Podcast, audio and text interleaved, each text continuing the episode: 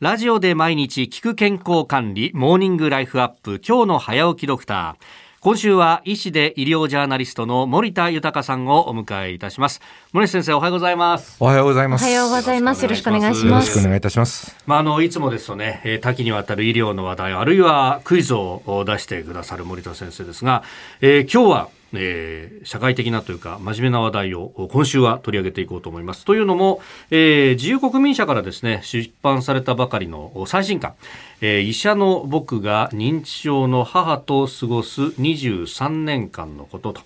という本が出ております。でも本当タイトルの通りというところなんですが、まあ、まさにその森さんご自身の体験をご本になさったと。先生これこういうのを書こうと何かきっかけみたいなものってあったんですか？はい。あの私の母は現在94歳で、まあ、この23年間アルツハイマー型認知症を患いながら過ごしているんですが、なんかこう医者としてよりむしろですね息子とか家族としてこの23年間を振り返ってみて母が認知症になった背景あるいは診断までの長い長い道のり介護など、まあ、か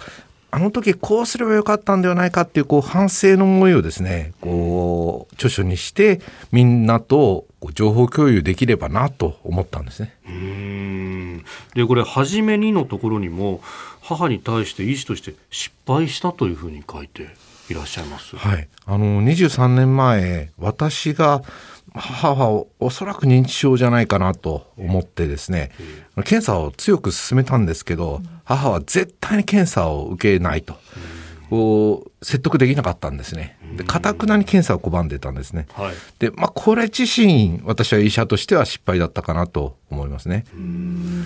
その一番最初にお母様がその認知症かもしれないってこう思ったきっかけっていうのはどういうことだったんですか？はい。あの、私の家は2世帯住宅だったんですね。で、ちょうど私が家内と子供を連れて2年3ヶ月アメリカで仕事をして帰国してからのことなんですが、それがですね、今から23年前なんですね。で、あの、渡米する前の母っていつも派手な服を着て、真っ赤な服着てきて、で、お化粧もバリバリとして、まあ、社交的で外食も楽しんで、知らない人にはいっぱい声かけてっていう人だったんですが、その2年3ヶ月アメリカの生活をして戻ってきたら、全く性格が変わっていって家に引きこもるようになったんですね。おしゃれもしなくなり、外食にも誘っても行かなくなる。で最初はうつ病かなと思って心療内科なども受診させたんですけど原因は特定されなかったとでその頃からですね朝食を食べるのを忘れる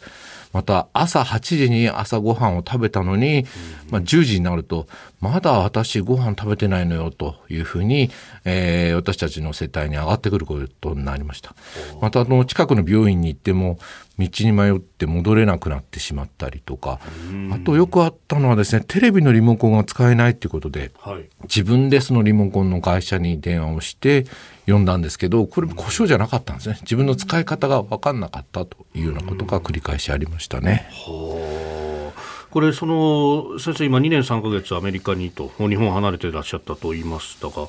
の辺って認知症と関係あるんいや私はかなり関係あるんじゃないかなと思ってます。まあ、その時父は、まあ、日本にはいたんですけれど、まあ、全国各地を公園などで飛び回ってましたし熊本に病院があったので、はい。なかなか家にいなかったですね。週に1日ぐらいですかねしかいなかったので母が一人になることが多かったんですよね。で、まあ、これまでの研究を見ても人との接触機会が少なくなると認知症になる確率が8倍にもなるというような研究結果もあることから、はい。やはり母を一人にしてしまったことがこの認知症を発症させ、えー進行させてしまったんじゃないかなと私は振り返ってます。なるほど。そっか。2世帯同居で今までだったらいっぱい人がいたお家がお母様お一人の時間がすごく多くなったってことですか？そうですね。特に今、コロナ禍で、あのー、年配の方の自粛、まあ、これも、あのー、もしかしたら、あのー、これから認知症の方が多くなる背景としてあるのかなと、ちょっと危惧していますね。えー続きはまた明日以降伺っていこうと思います。えー医師で医療ジャーナリスト森田豊さんでした。先生明日もよろしくお願いします。よろしくお願いいた。します